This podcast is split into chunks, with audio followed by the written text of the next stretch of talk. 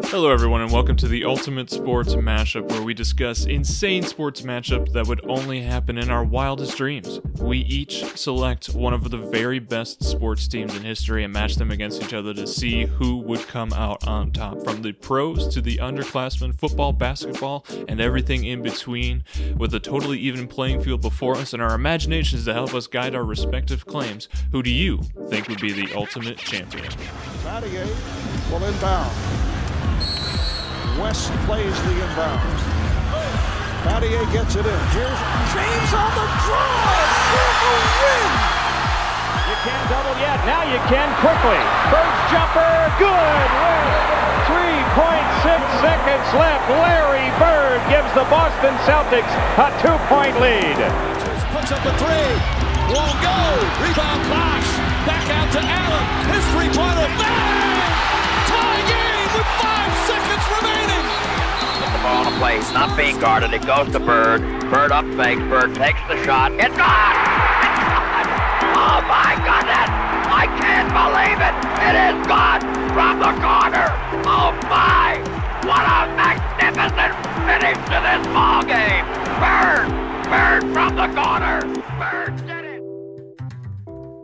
And welcome to the Ultimate Sports Mashup. My name is Jay, your host, and as always, sitting across from me, I have Cam. How are you doing today, Cameron? What's up, Jay? I'm doing good, brother. Good to talk to you, uh, as always. We're just cruising along here, man. Episode 16, so I don't know. It doesn't quite have the same ring as 15, but I'm more pumped about this one, I think, maybe just because of the, uh, you know, the lineups that we're talking about. But everything is good over here. Got a sand volleyball game later, so I'm getting ready for that. Um, how are you, bro? I'm doing great. We got a couple of bona fide, all time great teams today. We are back in the NBA. We are talking a couple NBA champions today. You know, we're not messing around with any Mr. Triple Doubles or, you know, uh, Elite Eight or Final Four teams. You know, these are some of the best of the best that have ever played. We're celebrating the NBA Finals, which as of this recording, just finished last night. And uh, you you bet your hometown boys, your Wisconsin boys, are happy that the Milwaukee Bucks have come out on top, four to two, Bucks and six, baby.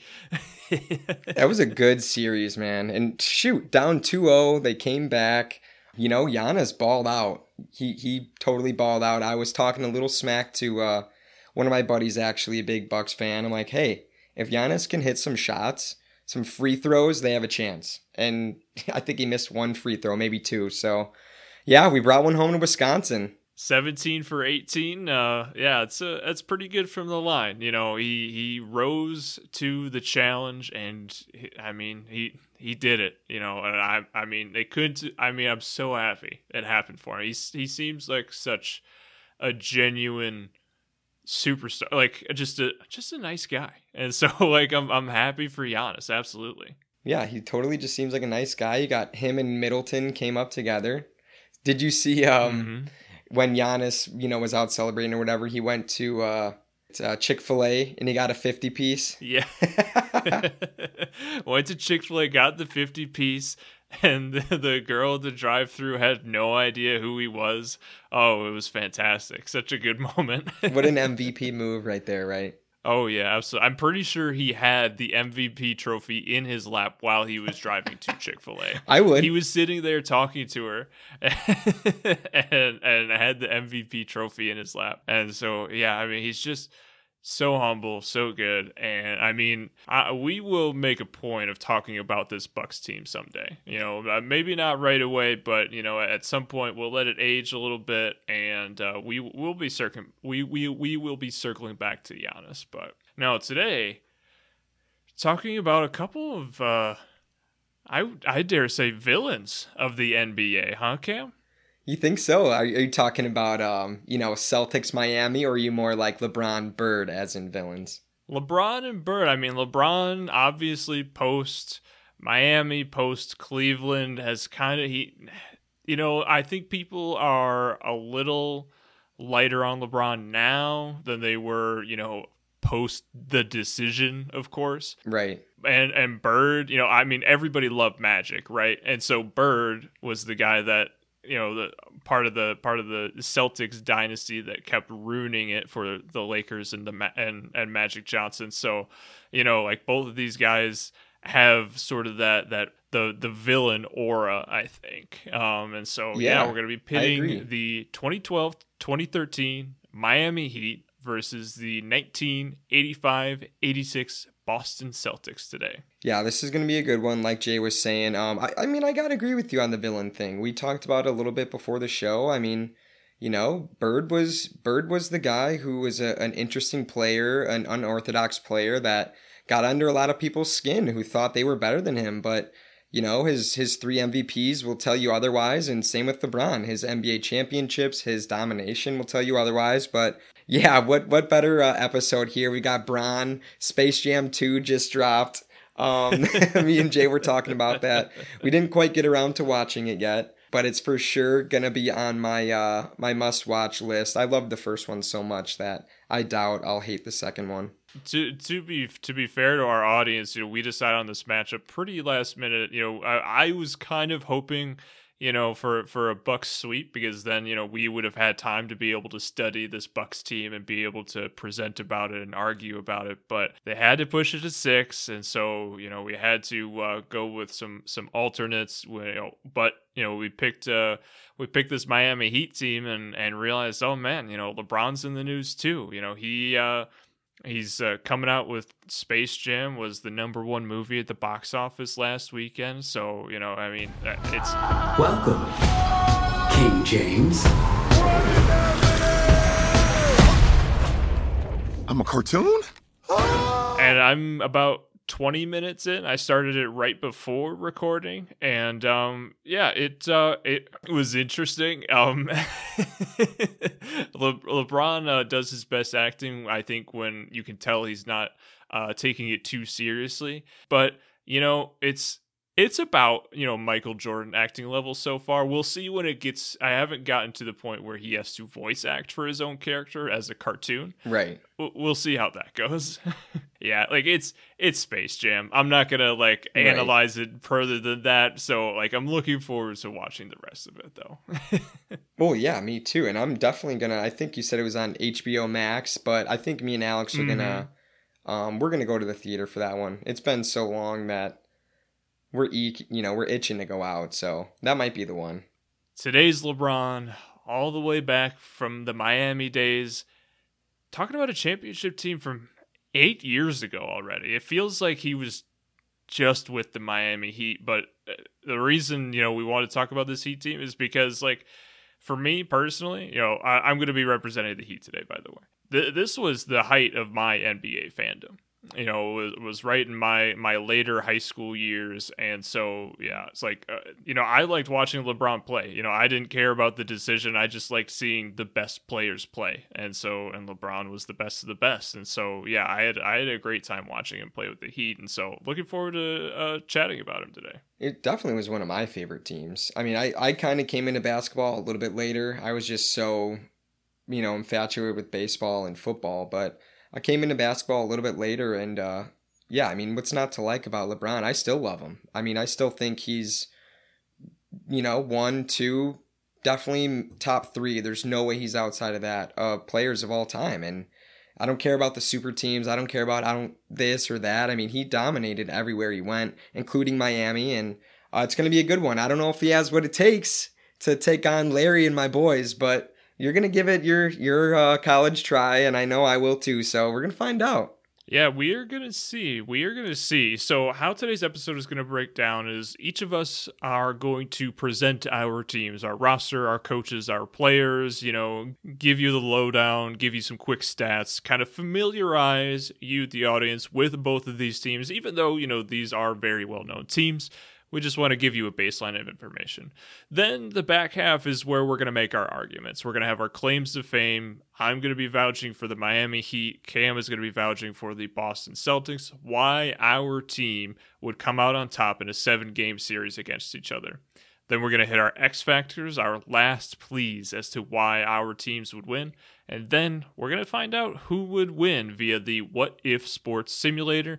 We are going to pump both of these teams into the sim to find out who would win between the 2012 2013 Miami Heat and the 1985 86 Boston Celtics. Ready to get started, Cam? Let's do it. All right, so we've got uh, a pretty good, a pretty extensive record between these two, which I figured they would be. The Heat have been around for a long time. Obviously, the Celtics, one of the founding fathers of the league. They've met 149 times. Boston leads the overall series 86 games to 63. Uh, but this is where things get a little bit closer here. So you break it down into regular season and playoff matchups. In the regular season, they met 126 times. Boston still leads 76 games to 50. Uh, but in the playoffs, Miami has the slight edge there in 13 playoff games. Miami's got the lead 13 to 10. So, um, you know, that's that's good numbers just for us to use in this matchup. Good numbers to see where um, the franchises have started. And uh, speaking of starting dates here, they first met on November 15th, 1988, where Boston won that game 84 to 65. So, yeah, they don't go back uh, to the 50s or the 60s or even the 70s. But the 80s, it's fitting. That's kind of the era that we're talking about, at least the era that I'm talking about. So, yeah, kind of a cool start here. Um, and then with that, shoot, I'll go right into a little bit of the history of my team here and uh, why they were so damn good. What do you got? What do you got to say over there, huh? nothing, nothing. I was just, I was gonna say thank you for putting the first meeting in the outline. You know, Cam every week definitely does a little bit more effort than I do in the outline because he always puts together the head-to-head all-time matchups, which I appreciate. And I was gonna say the first meeting is a nice touch. You know, that's pretty cool because I mean, obviously, that's when the Miami Heat came into existence. Well, it must have been 1988. Obviously, lost to one of the best teams in the league at the time because I'm sure the expansion draft wasn't as kind as um, as kind as it was to the NHL Golden Knights we talked about uh, last time. So, but yeah, so I was gonna say thanks, but okay, Cam. Thanks, Jay. thanks, man. I appreciate it. Yeah, I don't think I've um I don't think I've done that before. It was just kind of a I went to a different website this time. I think that's what it was. You still a nail biter? Uh, I have a little bit, not not of late. Well, you've had everybody else biting their nails, so I guess it's time for them to stop chewing. The answer to the question everybody wants to know, LeBron, what's your decision? Um, in this fall, man, this, this is very tough. Um, in this fall, I'm going to take my talents to South Beach and um, join the Miami Heat. Miami Heat. That was the conclusion you woke up with this morning. That was the conclusion I woke up with this morning. Okay, yeah, so I'm going to talk about Larry Bird and the 85 86 Boston Celtics. They had a record of 67 and 15, which was good for first in the Eastern Conference Atlantic to Atlantic Division. And then here's their, their little preseason spiel that I'm going to give you. Uh, the Celtics were great in the 80s. Everybody knows that. Um, but especially in this season here, 85 and 86. You know, these years in the 80s were best known among sports fans. You know, obviously people before us, me and Jay weren't quite born yet, but um, they were best known among sports fans for the intense NBA Finals battles between the Celtics and the Lakers. And both teams traded the NBA trophy multiple times over their long history, including the previous two seasons here. So, two years ago, before this in 84, Boston beat LA in seven games in the NBA Finals. And then, for the first time ever in 85, LA beat Boston in the NBA Finals, and it took them six games. You know, so LA got its revenge, but, you know, Bird never satisfied. Him and the squad went back, and they're like, listen, we're going to win another championship this next year, and we don't care if it's against the Lakers anymore. You know, in fact, we're tired of them. But Larry was godlike in this 86 season. He'd go on to, to secure his third straight regular season MVP award. And, you know, I do start with Larry Bird and the Celtics, but the Celtics were a huge part to their success, especially in this year. And there were a handful of all time great players that made this team super, super special. And, you know, they really helped Bird solidify himself among the best ever. So let's get into the playoffs, and then I'll get into, you know, Larry Bird and the rest of that Celtic squad. We'll start with the Eastern Conference first round, where they they swept the number eight ranked uh, Chicago Bulls. And you know, Michael Jordan, he got swept. Yes, he did. A lot of people forget. He never went to a game seven. Never this, never that. Well, in the '90s, that was the, that was the case. In the '80s, Larry Bird had just you know, he had more firepower on his squad than what Jordan had at this time. And, you know, granted, Jordan did break his foot this season, the third game of the season. Uh, so right away, he missed 60 plus games, but he came back for the playoffs.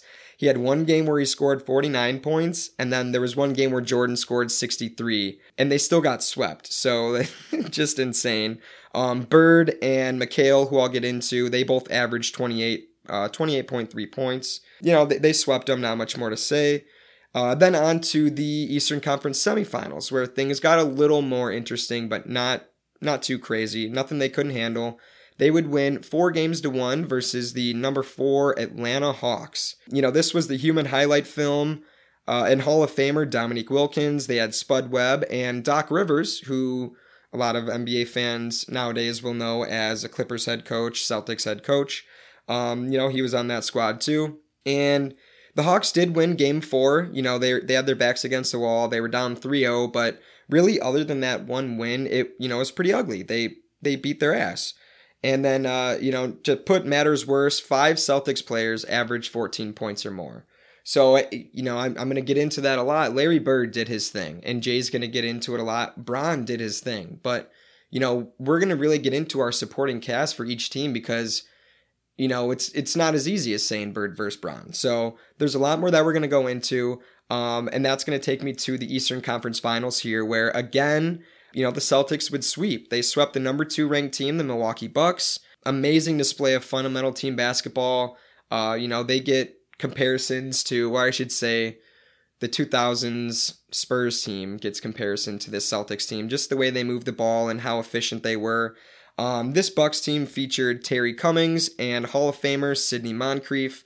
And again, in this series, five different Celtics players averaged 14 points or more. And, uh, you know, four games to zero, obviously, there was a lot of scoring going on. The Bucks were outscored 472 to 412. So, Oof. yeah, that's, you know, you do the math there. That's 15 points a game. That's quite a bit. But now on to the NBA Finals. This is what really matters. This is what I think, um, you know, obviously capped off this great historic season for the Celtics. They won four games to two versus the number two Houston Rockets. Went six games. It wasn't a sweep, so this definitely was, you know, a more physical matchup, a more exciting matchup. It wasn't quite the Lakers Celtics battle that everybody, you know, wanted, predicted, and, you know, were lucky enough to get the last three, four, five years. But it was still a good series filled with some great players. You had Rodney McCray, Hall of Famer, Hakeem the Dream Olajuwon, who we've talked about on the show before. Uh, he led his team all year with the help of Hall of Famer Ralph Sampson. And um, to no one's surprise, Hakeem scored the most points and had the most rebounds in all the playoffs. And uh, yeah, there were some very close games, but they just didn't have enough weapons, you know, enough scoring, enough rebounding to keep up with the Celtics team yeah, you know, after after everything was all said and done, Bird accepted his second Finals MVP. Um, you know, really just putting in work, man. I I really love to watch Bird and uh, Kevin McHale. I'll get into later. They were a great one-two punch. So that caps off their uh their postseason there, winning the you know winning the Larry O'Brien Trophy. Now I'll go on to my head coach, who I really I don't want to say shamefully, but now that I look at his resume, I, I wish I knew more about this guy. Uh, head coach K.C. Jones like many of the other great coaches we talk about, you know, I feel like we say that a lot, but that's how it is. Jones started his career in the NBA as a player. First, he played college ball at the University of San Fran with Hall of Famer and then future teammate Bill Russell. They won two natty championships together in 55 and 56. So, obviously, you know, whoever's listening to this, you guys know who Bill Russell is. He's the man most NBA championships, and it started in college. Who would have thought? Yeah, who would have thought? Who would have yeah, thought? Bill Russell winning more championships. Insane. How dare he? and then he wins Olympic gold. It never ends with that guy. But uh, K.C. Jones then was drafted by the Celtics in 1958. He spent nine seasons with the team, and in the nine seasons, he won eight championships. You know, unreal, really. And then K.C. started his coaching career. So Done in the NBA, won eight championships, starting his coaching career in 1967 uh, for the NCAA in the Division Three with the Brandeis University. So I think it was a um, a Jewish oriented school, um, you know, a smaller school, but he put them on the map after they did so well. After that, went to Harvard as an assistant for a year. Um, you know, I'm, I think that was kind of his last step to get him into the NBA. It was a little bit of a step up from D3. And then, um, you know, he joined the Lakers as an assistant coach in 1971 before heading to the ABA for a little bit. He coached for a few years and then came back to the NBA um, as an assistant in 1976 with Milwaukee. So there's your little, uh, you know, Milwaukee touch there to to bring it all together with the NBA Finals. and eventually, he would join Boston in '78 as an assistant coach, and then became head coach for five seasons from '83 to '88. And then Jones made it to the playoffs every season. He led the team every year along with Larry Bird. And in those five seasons, he won two NBA titles. And then I was talking about some gold medals before, just like uh, Bill Russell. These guys spent a, a, lot, a lot of time together. I'm sure that they're really close friends. K.C. Jones, one of eight players in NBA history to have won an NCAA championship, an NBA championship, and an Olympic gold medal. So pretty sick. And then, uh, yeah, last but not least, he was inducted into the Naismith Memorial Basketball Hall of Fame in 1989. So, you know, now we're going to get into some numbers, some things that are, you know, extra quantifiable. And, you know, this is the start to our argument. So I'll start here with my point guard, uh, Hall of Famer, and was on the NBA All Defensive Second Team this year, and that's going to be Dennis Johnson. This was his 10th NBA season. He averaged 15 and a half points, 5.8 assists, three and a half rebounds, and just under one and a half steals. So yeah, DJ was a great guard who who really helped, I think, take the pressure off Bird, push the ball up quite a bit, you know, on the inbound. So Bird had a chance to set up on the wing, get ready for a pass. And yeah, I, I really like the way that DJ played. Really quick guy. You know, I, I think next we'll move on to a guy that another another name that modern NBA fans should know or do know, and that's going to be shooting guard Danny Ainge. Danny Ainge, uh, this was his fifth NBA season. Um, you know, he was a starter. He he did well for this team. He he did well, and he had a spot that, or I'm sorry, he had a, a niche, if you will, that he held on to, and he did really well at. So he averaged just over 10 and a half points, five assists, three rebounds, and 1.3 steals. And that niche that I was talking about, he was a super scrappy player. Um, you know, I think he was 6'3, 6'4 it's not a really, really big guy, but he made up for it by getting under the other team's skin. And, uh, you know, sometimes he would even get into little fights and, scrums with other players who are like, why is this guy talking shit to me? Who is he? But it was great because he would get other players to make stupid penalties and his team would benefit from that. So Danny Ainge really did have, whether he was annoying or not, or just a great player, he had a, a spot on this team and he was great at it. On to the starting small forward. We've got our Hall of Famer and NBA first team selection, Larry Bird. Seventh NBA season, 25.8 points, just under 10 rebounds, 6.8 assists, and, you know, and even two blocks. This, I mean, he did it all. He did it all. There are going to be a lot of comparisons today between Bird and LeBron. That's just they play similar positions. They're the stars of their teams. There are going to be some similarities that we're going to talk about. And then, uh, last but not least, for Larry, he was the NBA regular season MVP. On to our starting power forward. That's going to be Hall of Famer and NBA All Defensive First Teamer Kevin McHale. Dude was a beast, man. I, I, I really enjoyed watching him play. I don't want to compare him to anybody because I think he was just one of those pure scoring big guys that uh, he was always at the right place at the right time. This was his sixth NBA season, 21.3 points per game, eight rebounds, and then he averaged two blocks. Uh, you know, like I mentioned, pure scoring big man, almost scored as much as Bird in most games. I got two more players for you. They're going to be two of my big guys, starting center, Hall of Famer, and All Star this year, Robert Parish. This was his 10th NBA season. Averaged just over 16 points, 9.5 rebounds, 1.8 assists, and 1.5 blocks. Parish is the big man. Uh, you know, he's going to have to really, he's got his hands full with, uh, with Bosh, with, with LeBron, with your whole bench, basically. Your whole bench is pretty big.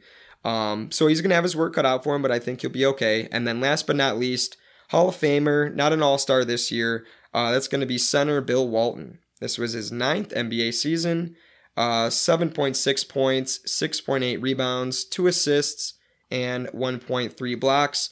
And I mentioned he wasn't an all star, but you know what he was? He was the sixth man of the year. So I had to put him in there, make sure he got a lot of love there. You know, hopefully that wasn't too long, Jay. I know you got a, a really stacked squad and a good story to get into. You know, why don't you get into Bron Brown over there? I think your last two players are definitely going to be interesting additions, and I, I, I'm imagining this happening on the court. You know, it would be interesting to see who would actually, you know, play the most minutes too, because you know, like Parish, uh, you know, I'm looking at it right now, seven one, Bill Walton six eleven. You know, uh, Chris Bosh is the tallest player on the Heat's team, and he's six eleven you know, uh, the Heat ran extremely small lineups, and mm-hmm. so it would be interesting to see, you know, uh, in real life, you know, what these te- two teams would look like and, and what the game plan would be. But yeah, I was just thinking about that as you're talking about your big guys there. But yeah, let me get into the 2012 2013 Miami Heat. Let you know everything you need to know about this team. So they went 66 and 16 overall, earning the first seed in the Eastern Conference, and of course, earning the number one seed in the Eastern Conference playoffs. But this team, this was their third season. They were sporting their big three. So this was three years after the decision. LeBron, this was their third straight year going to the NBA Finals. This was the year they were expected to repeat as NBA champions after uh, losing the finals their first year to the uh, Dallas Mavericks, a team that we've actually talked about on the on the podcast before. And at this time, they were trying to see if they could go back to back NBA champions after beating the OKC Thunder four to one the year prior. They, you know, really took care of business, but they made some additions in the in the off season. You know, they did not stay you know, content with what they had. You know, they knew they had to continue to get better, otherwise, teams were going to continue to get better around them and to make up for that difference in skill level. So you see acquisitions such as Ray Allen. I believe this was the first year that you see Chris Andersen on the team. So yeah, you know, definitely they they weren't they weren't content with one championship. So this is their second championship year, and the way that they got there I'm going to talk about their playoff run here. Talking about the Bucks again. We have a 4-0 sweep again of the Milwaukee Bucks. This was uh, Brandon Jennings Milwaukee Bucks team. I don't know if uh, you remember Brandon Jennings at all, Cam. Oh, for sure, for sure. I think when I think of the Bucks, he's one of the first ones I think of, like that purple green jersey. Oh yeah, absolutely. Oh man, they were looking good. But yeah, this was Brandon Jennings' team. Got swept out of the playoffs as the eight seed. I don't think they had a winning record that year, but going on to the second round, this was a four to one series over the Derrick Rose-less Chicago Bulls after he had torn his ACL playoffs the year prior. Uh, so they went an entire season without Derrick Rose at this point, and the Bulls during the regular season had actually ended the Heat's 27 game winning streak um, and had won game one of the series. You know, I remember the alarm bells going off when the Bulls won game one of the series, but I, I the Miami Heat took care of business. The you know uh, the superstars stepped up and stepped in. You know what the Chicago Bulls lacking their superstar really didn't stand much of a chance against the Heat at this point. Moving on to the Eastern Conference Finals, you have a very interesting series. They won 4 to 3 over the Indiana Pacers. This was a duel between Paul George and LeBron James. And not to mention, these were the years where th- this was the height of Roy Hibbert. Unfortunately, I don't know what happened to. I did not look into it when I was preparing for today's episode, but yeah, Roy Hibbert and Paul George were the key members of that Pacers team. Hibbert was one of the if not the best big man or second best big man next to Dwight Howard during that time in the league. And so it really tested the Heat to see if they could stand up to uh, a true center. And and they did. They prevailed 4 to 3. Then in the NBA finals of course, another 4 to 3 win. This would be going to game 7 as well over the San Antonio Spurs. This was the classic trio of Tim Duncan, Manu Ginobili, and Tony Parker, along with a 21 year old Kawhi Leonard. You know, so that definitely this is like you know one of the prototypical Spurs teams. You know that were just always great, always in the mix to at least make it to the Western Conference Finals.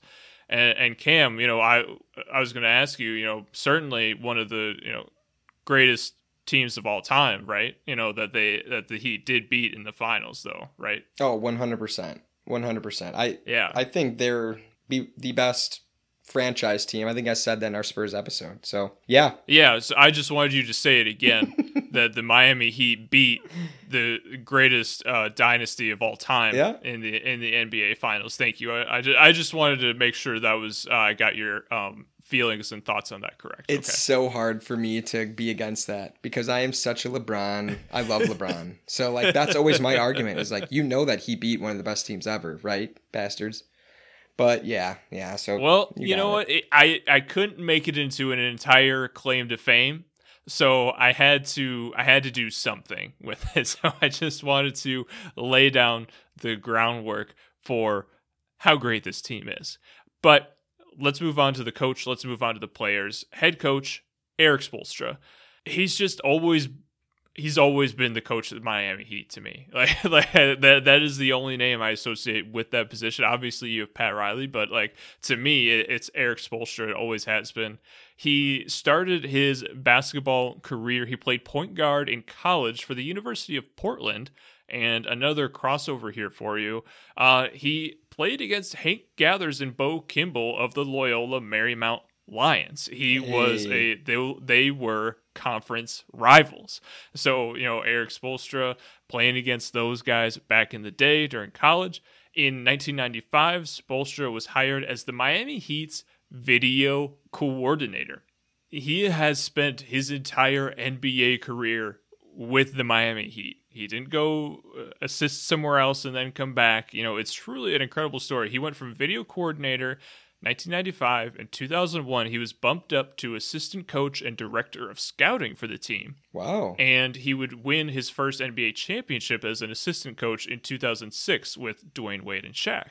In 2008, he was Pat Riley's hand picked successor to become the next head coach, and he, be- he became the first ever Asian American head coach in the NBA. And since then, he has gone on to lead the Heat to five NBA Championship Series, in which he has won two of them, uh, both with the big three of LeBron James, Dwyane Wade, and Chris Bosh. Of course, he also took his team to the finals last season while beating the Bucks in the Eastern Conference Finals to lose to the LeBron Los Angeles Lakers. Moving on to the roster, the stars of the show. Gonna give you some starters here and our sixth man. I'm gonna start with power forward Udonis Haslem. This was his ninth year in the NBA, all with Miami. You know, he was there with Dwyane Wade the entire time, a key part of that franchise, if not always the guy, but he was always there. Uh, he was going for four points per game, five and a half rebounds per game. He's a role player, you know, but he was very effective at what he did. Then we go to the point guard position. We had Mario Chalmers. This was just his fourth year in the NBA, also all spent with Miami. 8.6 points per game, three and a half assists, one and a half steals per game. Uh, for a guy outside of the big three, that's a pretty good defensive number right there for you. Then you have shooting guard Ray Allen. This was the sixth man, the guy off the bench every single time, a key part to their small lineup. This was his 16th year in the NBA, but his very first with Miami. Obviously, previously started his career with the Milwaukee Bucks, the Boston Celtics, of course, where he won a championship, but he didn't start a game the entire season, but he was still fourth on the team in points per game. So he was still a key part to their success. 11 points per game, 42% from the three point line and 87% from the free throw line.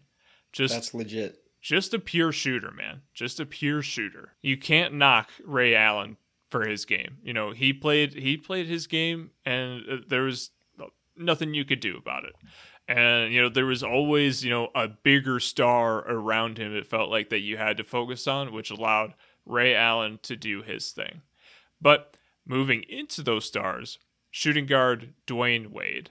Ninth year in the NBA, just like Udonis, all with Miami. Uh, 21.2 points per game, five rebounds, five assists, two steals per game, and just under 0.8, just under one block per game as well for a shooting guard. I think that's pretty dang good. Very good defensive player. Uh, definitely going to be talking about him in a little bit here. Then we have center Chris Bosh. Personally, one of my favorite players of all time. I loved Chris Bosh. I just like I loved that he was left-handed. I loved the way that he played. Just like I loved the big guy with the mid-range jumper that, you know, could make it happen from the short porch. Like I loved watching Chris Bosh play. I know it's like the least popular of the big three. But yeah, I mean, Chris Bosh, like I, I loved it when all the pundits and the sports guys said, yeah, it wouldn't work without Chris Bosh. And I was like, yeah, like I, I You're right, totally man. I agree. Uh, but this was his ninth year in the NBA, uh, third with Miami, of course, you know, post, uh, post decision time. Uh, he was coming away with 16 and a half points per game, seven rebounds per game, and one and a half blocks per game last, but um, the exact opposite of least, uh, we have small forward LeBron James. LeBron James. This was his ninth year in the NBA, third with Miami, 27 points per game, eight rebounds, seven assists, one and a half steals, one block per game. Absolutely amazing numbers. And, you know, and, and obviously we've talked about Oscar Robertson and Russell Westbrook on this show before. So, like, it, you know, the numbers aren't triple double numbers, but they're still absolutely wild. And uh, those numbers accompanied with the numbers of Dwyane Wade, Chris Bosh is, is ludicrous. So, this team overall, you know, like, uh, was they, these players, and Pat Riley and Erik Spoelstra, you know, you could you could say like the decision was bad. Like the TV program of the decision was a very bad idea. but this team coming together the way that you know and the way that they did, you know, eh, they, they easily could have fallen apart, gone their separate ways. The after they went 9 and 9 to start their first season, you know, the, the first season together they could have fired Erik Spoelstra, blew up the whole thing, called a reset, but they didn't. They worked it out. They figured out how to work together, and you know they they. And I'm saying this in the face of you know Giannis's Milwaukee Bucks team winning their championship. You know where you know it feels like this homegrown thing, but you know the Miami Heat just did it in South Beach fashion, and you know I am happy to uh, go to bat for them today against your Celtics team. But that sums up the 2012 2013 Miami Heat, what you need to know about them. Just a fun team, dude. It's funny. I didn't really. I mean, I think you've talked about Chris Bosh before, but I didn't know you liked him that much. And I am sorry because he's going to be the one that I'm going to just, you know, blow into today because he is the weakest of the three. you know, I, I, personally I think he's the weakest of the three. He definitely was a great third piece, and I enjoyed watching him too because you don't get that very often. First off, the left-handed shooter, and one that was was as big as he was. I think you said he's just about seven foot, right? Six eleven. Mm-hmm. You know, without without him, I don't think it would have worked. You know, Ray Allen couldn't have been your third guy. Haslem just didn't quite have the ability to be your third guy. So city, it's a pity half of y'all won't make it. Me, I got a plug special ed, I got it made. If Jesus paying LeBron, I'm paying Dwyane Wade. Three dice CeeLo, three card Marley. Yeah, I know, it's fun team to watch. But I'm gonna go into my first claim to fame here, and that is I, I you labeled it the real big three, but you know, I, have said that before, so I can't keep saying it's that every disrespectful. time. It, it, it is. It's, it's disrespectful, Cameron you know, you kind of look at the history of the NBA and you look at where it went, you know, where it started in the 80s until now. Super teams were still a thing. I mean, you had like the 75 76 Philadelphia Sixers team. You had, you know, Erving on that team. You had, you know, obviously this Celtics team. You had the Magic would be classified as a super team, you know, they could argue. So, you know, the Heat were a super team, but this was the originals. And I'm going to go into why here. So, um, you know, they were this big three and this Celtics team in general, they were highly regarded as one of the best passing teams in NBA history and undoubtedly the best passing team of this season. And you can break down the numbers. I mean, on the assists and who's passing the ball and all that stuff to see who really is the most efficient or the most pass the best passing team, but these guys were unselfish. They passed the ball when it mattered. They were always looking for that that extra pass to set up an easy shot, and that's why they were the best passing team in NBA history. And and it was fast break, like I was telling Jay before. It was half court offense, so it was in transition. It wasn't just okay, Larry Bird's at the point, or uh, Devin Johnson. Did, I'm sorry, Dennis Johnson's at the point, and we're gonna pass it out and pass it back in and pass it out. You know, it was making your cuts, passing to the open man, passing the unopened man to get open. So I mean, just fundamental basketball. That's what each team should learn or should talk about, you know, whenever they're trying to figure out what their identity is. And these guys, it was passing the ball, it was finding the open man. Um, and like I said, much like Popovich's uh, Spurs teams, just in that way, poetry in motion. But these three players here, Larry Bird, Kevin McHale, and Robert Parish, you know, they were a huge part of of that passing and of those assist numbers. Uh, in fact, they were second in the NBA in total assists as a team with 2,387, where Miami was seventh, so still top 10, but they only had 1,890 assists. So, again, that, that doesn't just happen by one guy taking the shot, Larry Bird taking every shot. I mean, he'd, he'd have to shoot 80%. It's everybody passing the ball, doing their job. So, I'm going to start with the first of the big three. It makes sense. We got Larry Bird aka Larry Legend, aka the Great White Hope. I never heard that one before, so that was funny. Um, have you ever heard that, the Great White Hope? No, I've never heard that before. I oh saw that in the outline. I was like, "What are you talking about?" Yeah, yeah, they got it on a basketball reference, but so uh, you know, the Great White Hope. He's a Hall of Famer, twelve-time All Star, three-time All Defensive Team, three-time regular season MVP. Like I mentioned, all in a row, by the way three time NBA champion in 81, 84, and this season in 86. And he was a two time finals MVP in 84 and this season in 86. He also had 10 triple doubles this season, which led the NBA. In a comparison, we know how great LeBron is on all in in all facets of the game.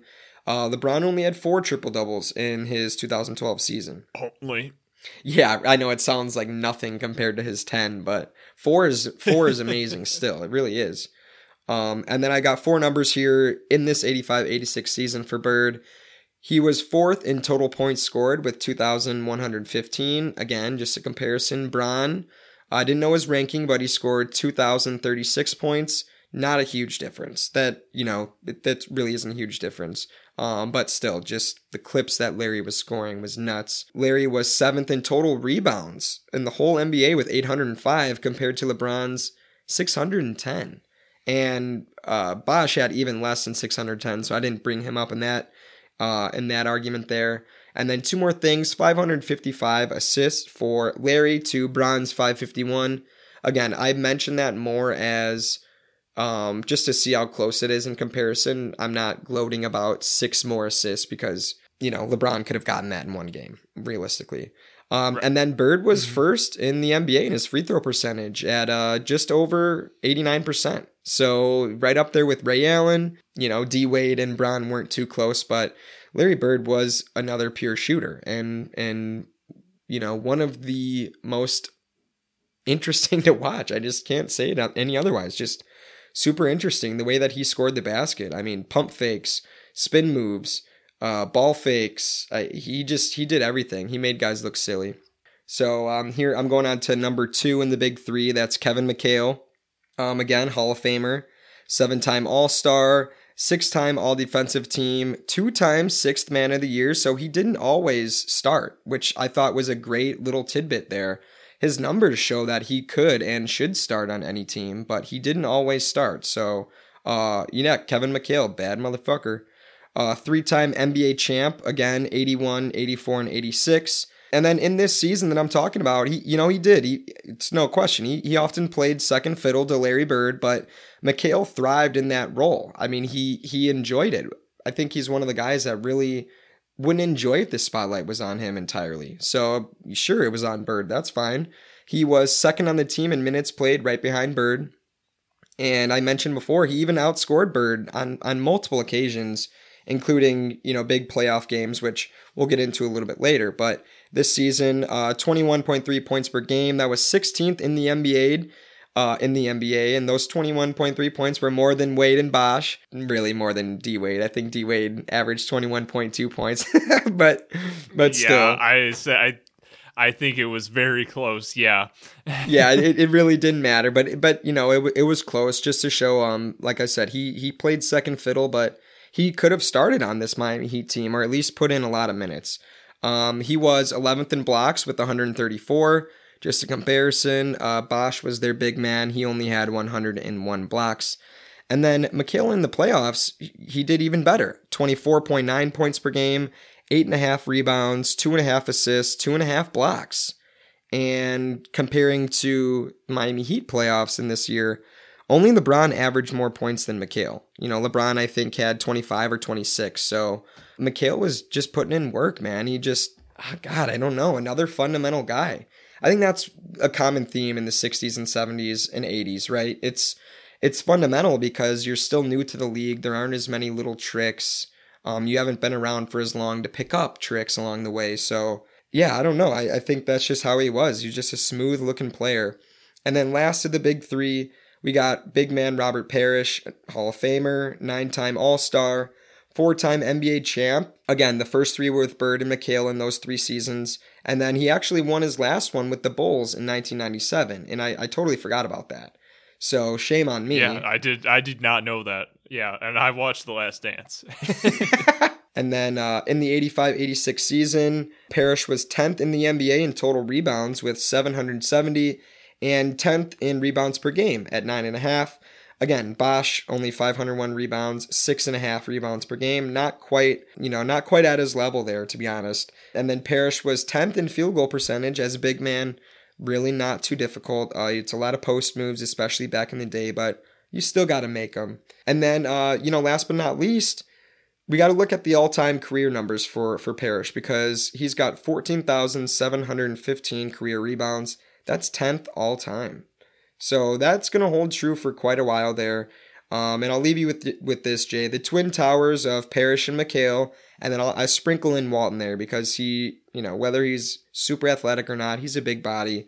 They're going to be hard to to handle, and they prove they might prove to be too much for LeBron and Chris Bosh.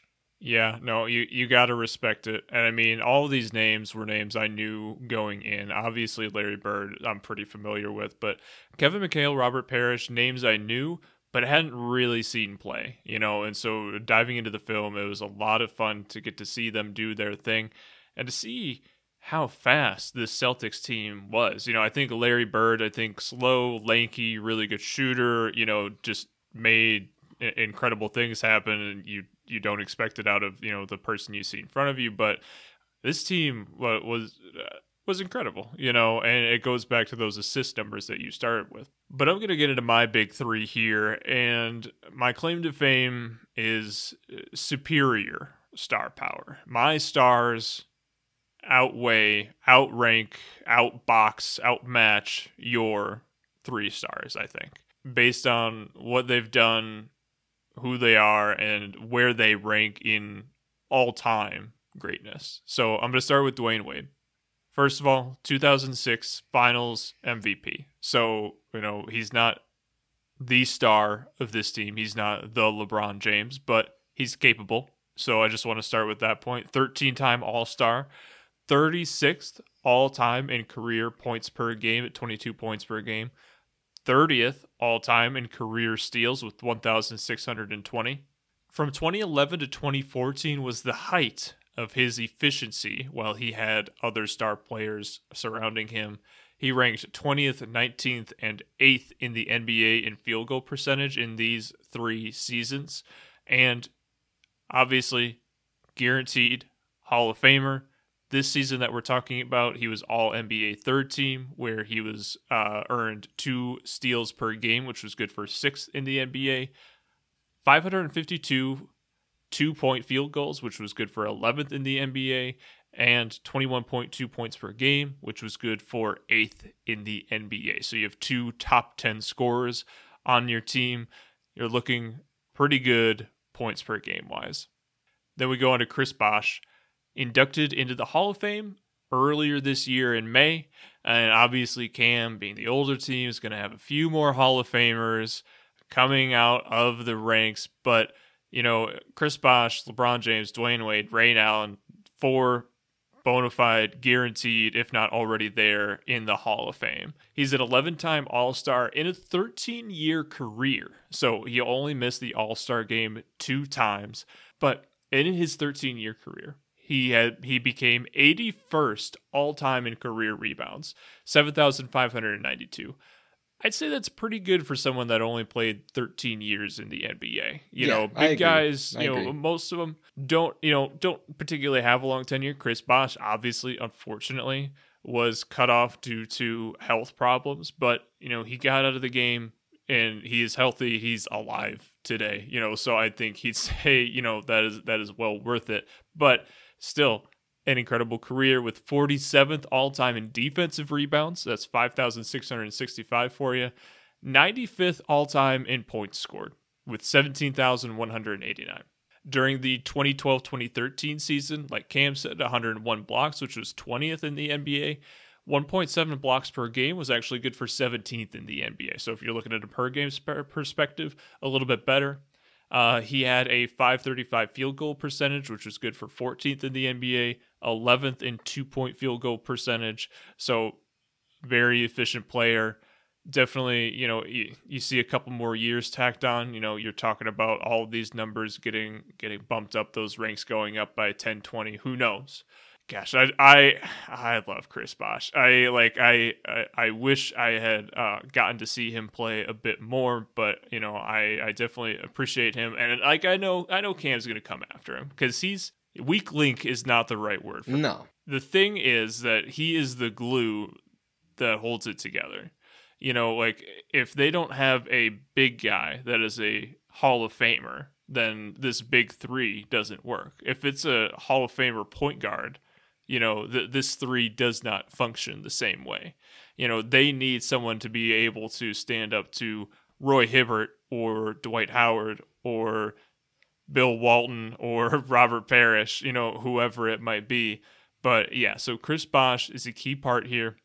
LeBron James, star of Space Jam to a new legacy, future Hall of Famer, 17 time All Star, four time NBA MVP, regular season MVP, including the year that we're talking about, is a near unanimous vote. I think Carmelo Anthony of the New York Knicks stole one vote, one first mm-hmm. place vote away from him. Four time NBA Finals MVP, including the year we're talking about. So every time he's he's won the finals, he's been the MVP of his team. 13 time All NBA first team, five time All NBA defensive team, once again, including this year that we're talking about. For his career, he has 28.7 points per game, sixth all time, nine rebounds per game, 7.2 assists per game, 1.7 steals per game, 0.9 blocks per game for his career. You know, the, these are numbers that players only dream of to get for one season, and he's he's done it over the course of his entire career, and he's still going. By the way, you know, he led the NBA in assists last year. Uh, third all time in career points, 18th all time in career rebounds, eighth all time in career assists, second all time in player efficiency rating. This season that we're talking about today, all NBA defensive team, all NBA first team, 26.8 points per game, which is good for fourth in the NBA, 16th most defensive rebounds in the entire league, eighth most assists in the league, 12th most steals in the league, first in field goals made, second in effective field goal percentage, fifth in straight up field goal percentage, first in player efficiency. I really don't know how else to put it except you're talking about one of the top two, at worst, top three players of all time. Larry Bird is great. Larry Bird is a top five forward, a top 20 guaranteed top 15 possibly player of all time. But there is an extra layer of greatness that surrounds LeBron James that I think, I hope, comes out in the What If Sports Simulator. But I'm going to finish this point off with some head to head stats. Between these big three versus the entire starting five for the Boston Celtics, you're talking 41 All Star appearances versus 34 combined All Star appearances. Just from my big three versus the entire starting five for the Boston Celtics. 2012 2013 LeBron versus 85 86 Bird. He beat him by one points per game, 26.8 to 25.8. He beat him in assists, 7.3 to 6.8. He beat him in two pointer field goal percentage, 602 to 506.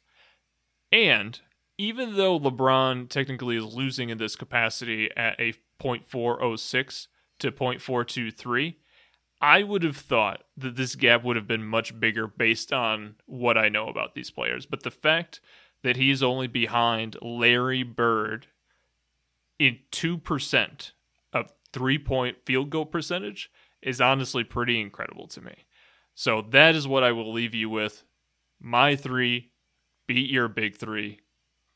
That's my claim to fame number one. It's close, man. It it is really, really close. I think this is the best like big three versus big three that we've had. You know, we had a, a couple good ones in our hockey episodes, but I think this is for sure our best three versus three in the NBA. And it's, you know, they're all like relatively the same position players, which I think that's why this works even better.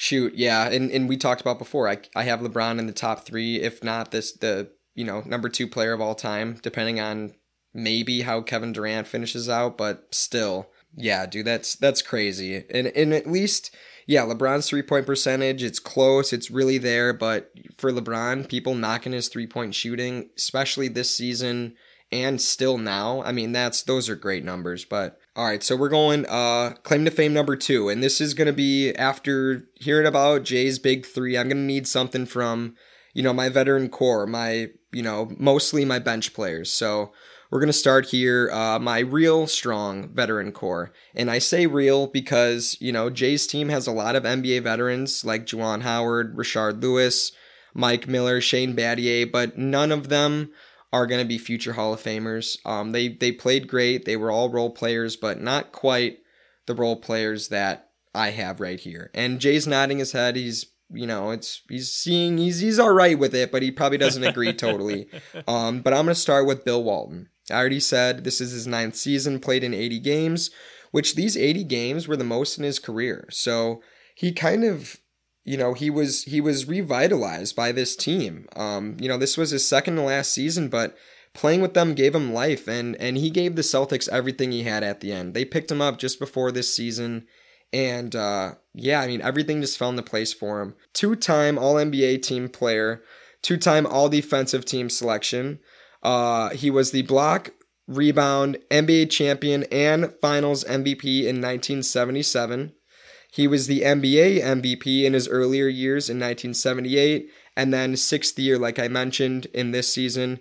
And he, he played a huge role in the regular season in the playoffs when, you know, Parish and McHale were on the bench. And uh, it, it can't go unstated just how good he really was and, and the spark that he gave this team. Then you've got Dennis Johnson. You know, this was his 10th season. He was a starter, so he started in 78 games, but he's still a veteran that that helped hold this team down. Five-time All-Star, two-time All-NBA selection, nine-time All-Defensive Team, three-time NBA champ, uh, 78-79 Finals MVP. So before this, he was in the limelight. You know, it wasn't Bird at that time; it was Dennis Johnson.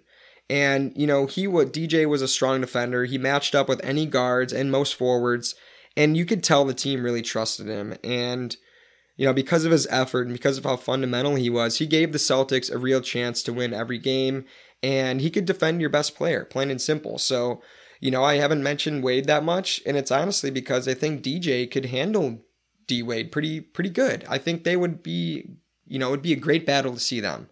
That one I can actually put into words and make it real.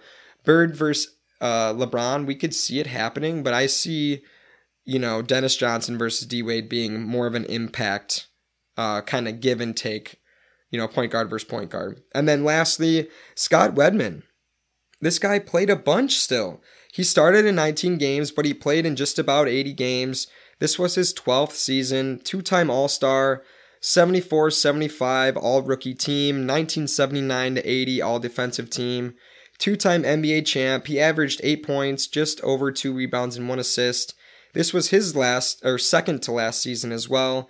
And then just another guy you could trust with the ball at mostly any time. You know, you definitely want um, you know, you want Dennis Johnson, you want Bird handling the ball in the later minutes, but this guy could do it. He's played in big games. Um, he played in just under 18 minutes a game, so it wasn't like he was playing in five, six, seven minutes. You know, he, he played a lot, came off the bench strong, and he was able to keep the games close when Bird and Johnson were on the bench. And, uh, you know, just to prove that he did more than just come in for a few minutes a game, he had a 35% uh, three point percentage this season. So uh, he did work. Yeah, that's definitely. I mean, you're talking about three guys that are absolutely key to you know the Boston Celtics' success.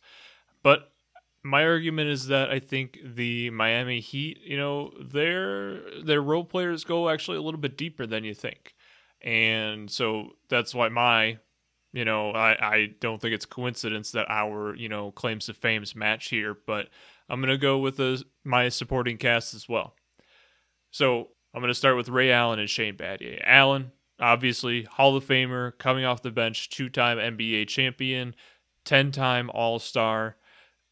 I just want to talk about some of the stats for the Miami Heat. I just want to like show the the, the difference that he made from 2011, 2012 to 2012, 2013. Three point field goals made. They went from 20th in the league to third in the league. Three point field goal percentage. They went from 10th in the league to second in the league. That is an instant change that Ray Allen brought to this team. And another interesting stat I wanted to throw out there the seasons that we're talking about, the Heat versus the Celtics, three point attempts. The Miami Heat had 1,809 three point attempts. The Celtics had 393. and three points made, the Heat had 717 to the Celtics 138. I didn't realize, you know, obviously that's like a how the game is played change. You know, obviously we're shoot we must be shooting way more three-pointers today than we were in the 80s. Obviously, you know, based on these numbers because the rankings weren't too different if I remember correctly. Right.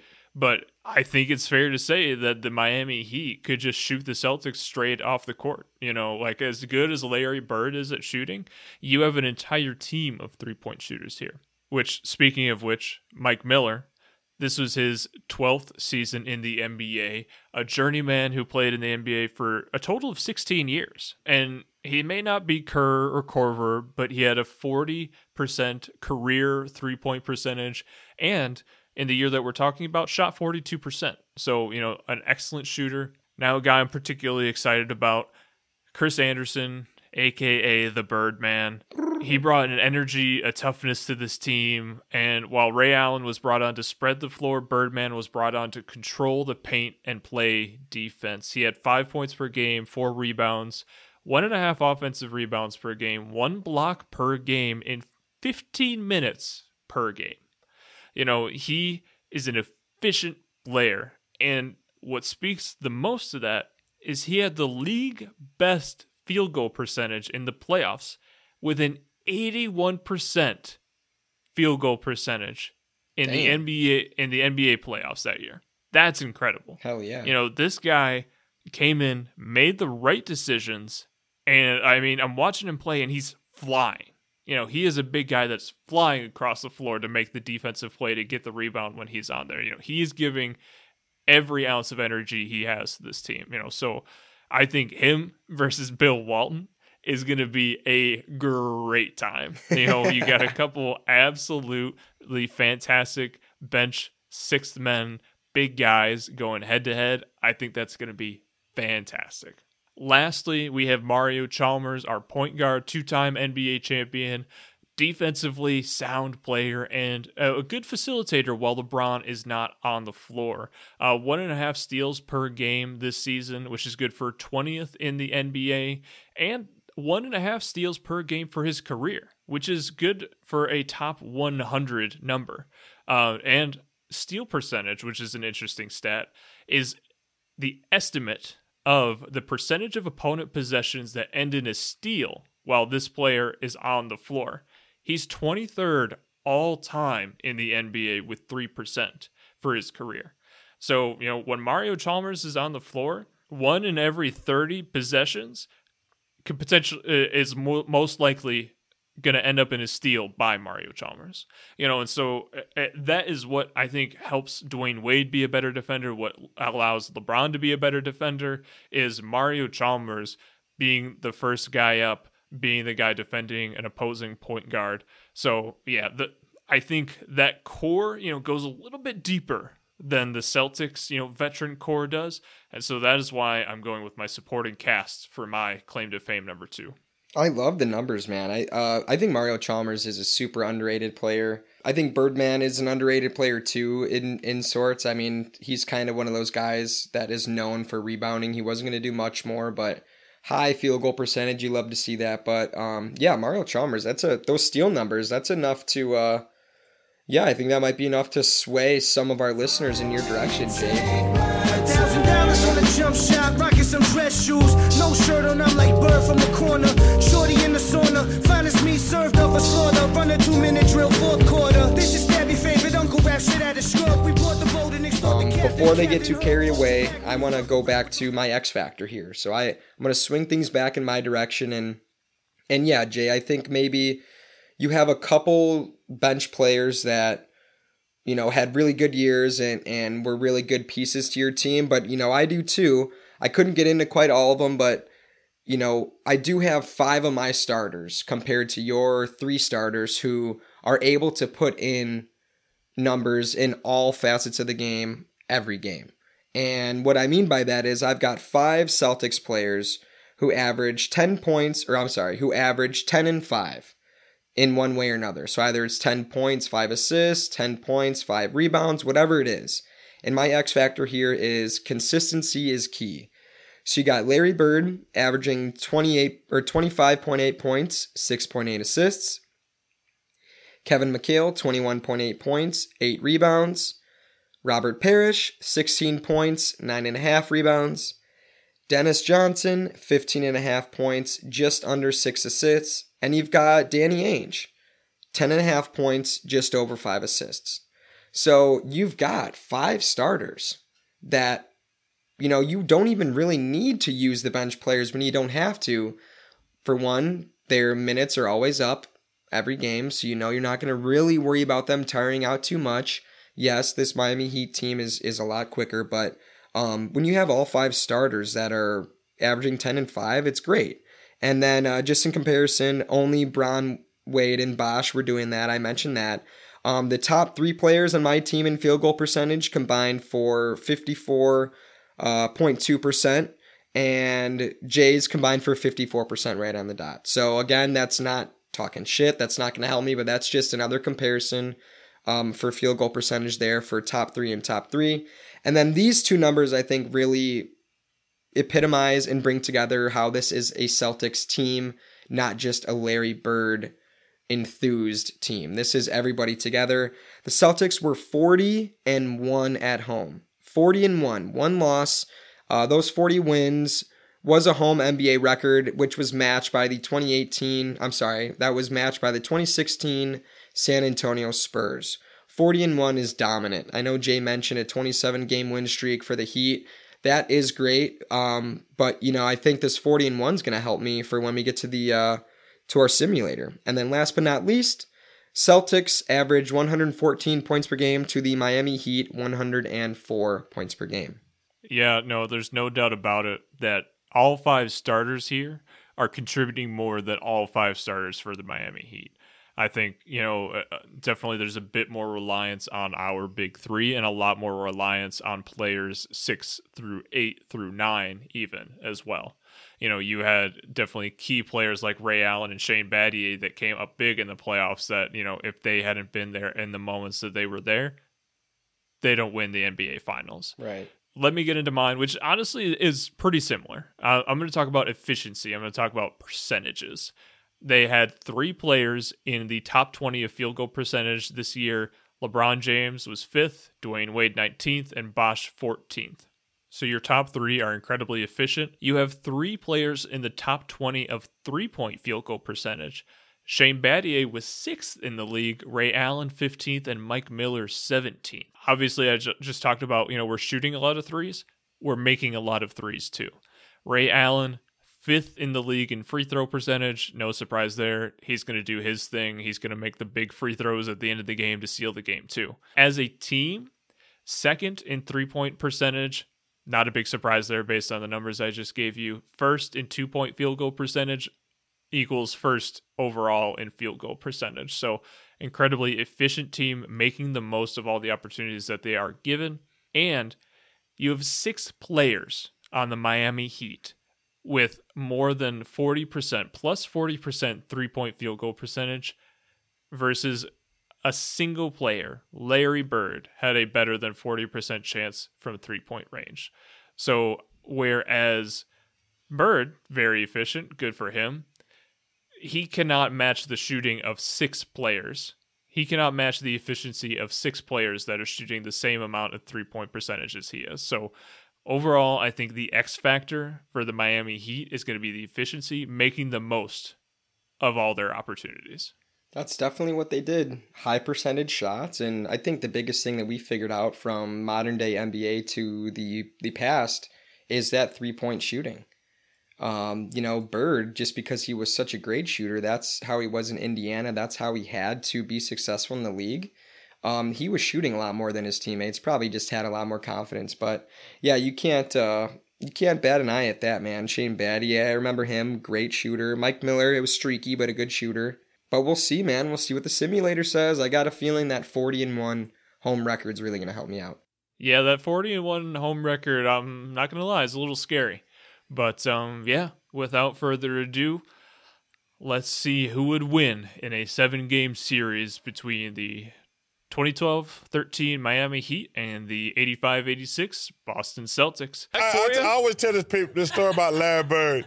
I remember him; he was cursing under his breath, and I asked him, I said, "Larry, what's going on with you?" He says, "You guys are being disrespectful to me," and I says, "What are you talking about?" he says.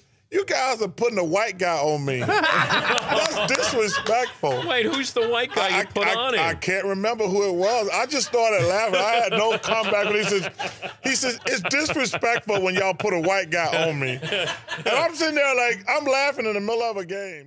Boston Celtics uh, with a one game advantage record. So they are going to be having home field advantage. So we are going to start in Boston for game one. Sound good, Cam? Yes, sir. Here we go. All right. Let's see who wins game number one.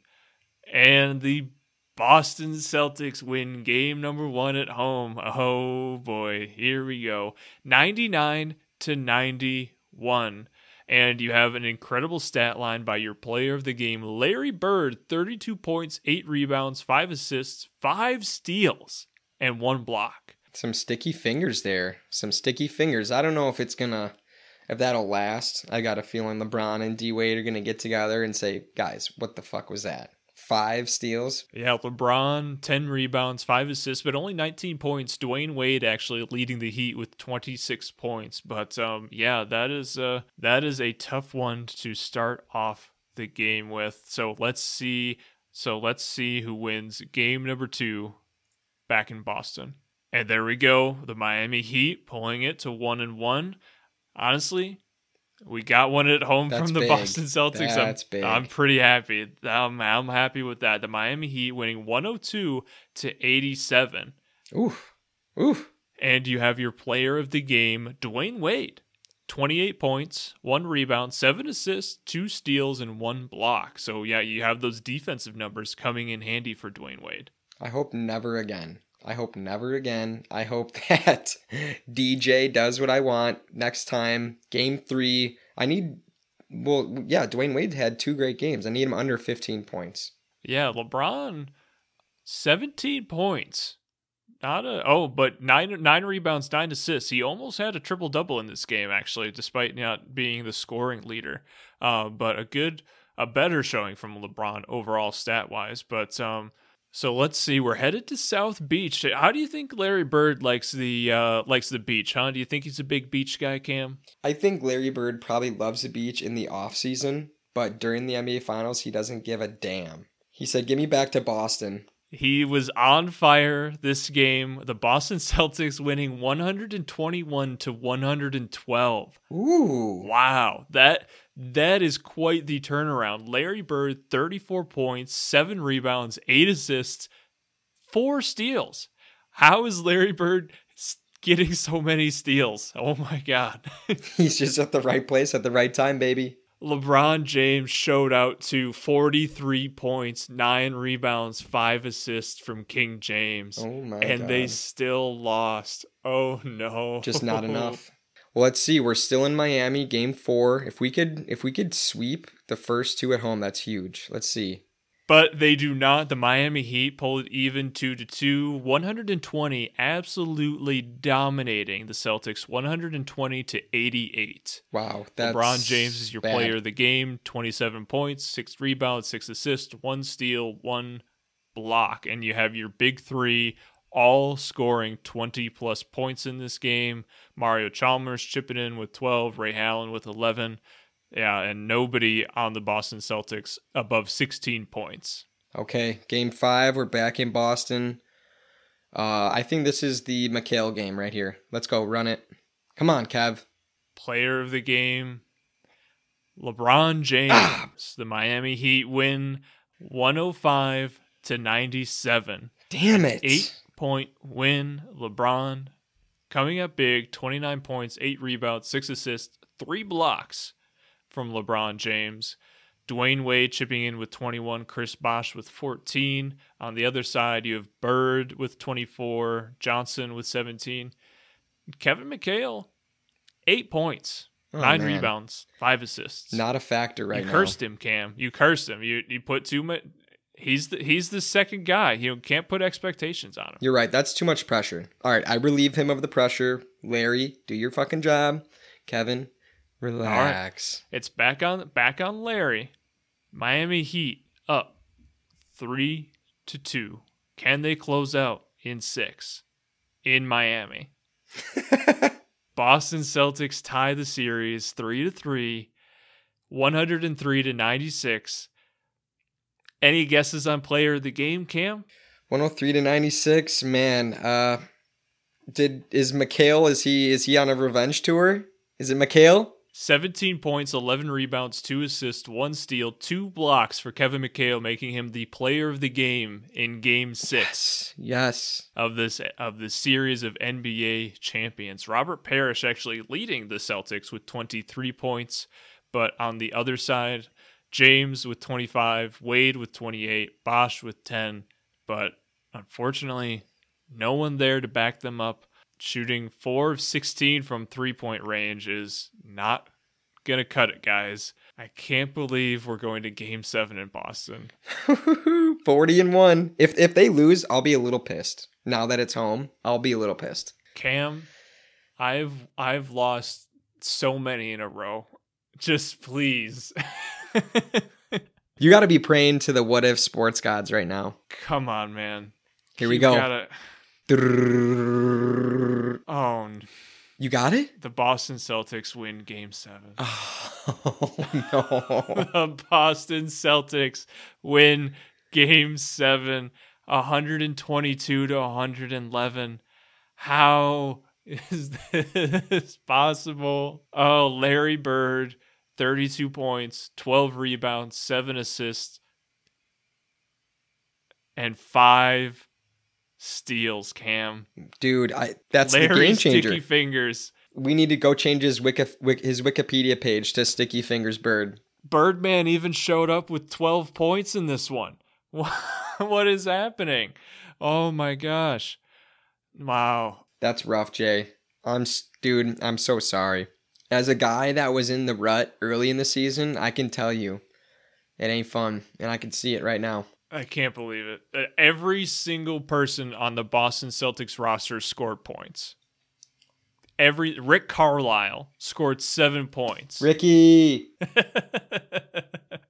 Well, that sums up the Ultimate Sports mashup today. Uh, very a very good episode. Happy we did the NBA. Not sure what we're gonna do next week, but um, you know we will uh, we will be getting back to you, and uh, hopefully you enjoyed this episode. If you did, make sure to tell a friend. Uh, You you know I I know that you know somebody who like the Miami Heat you know, in this era that became a Miami Heat fan that wants to relive the glory days and uh, and remember them, you know, losing in in, in Game Seven. Uh, anyway.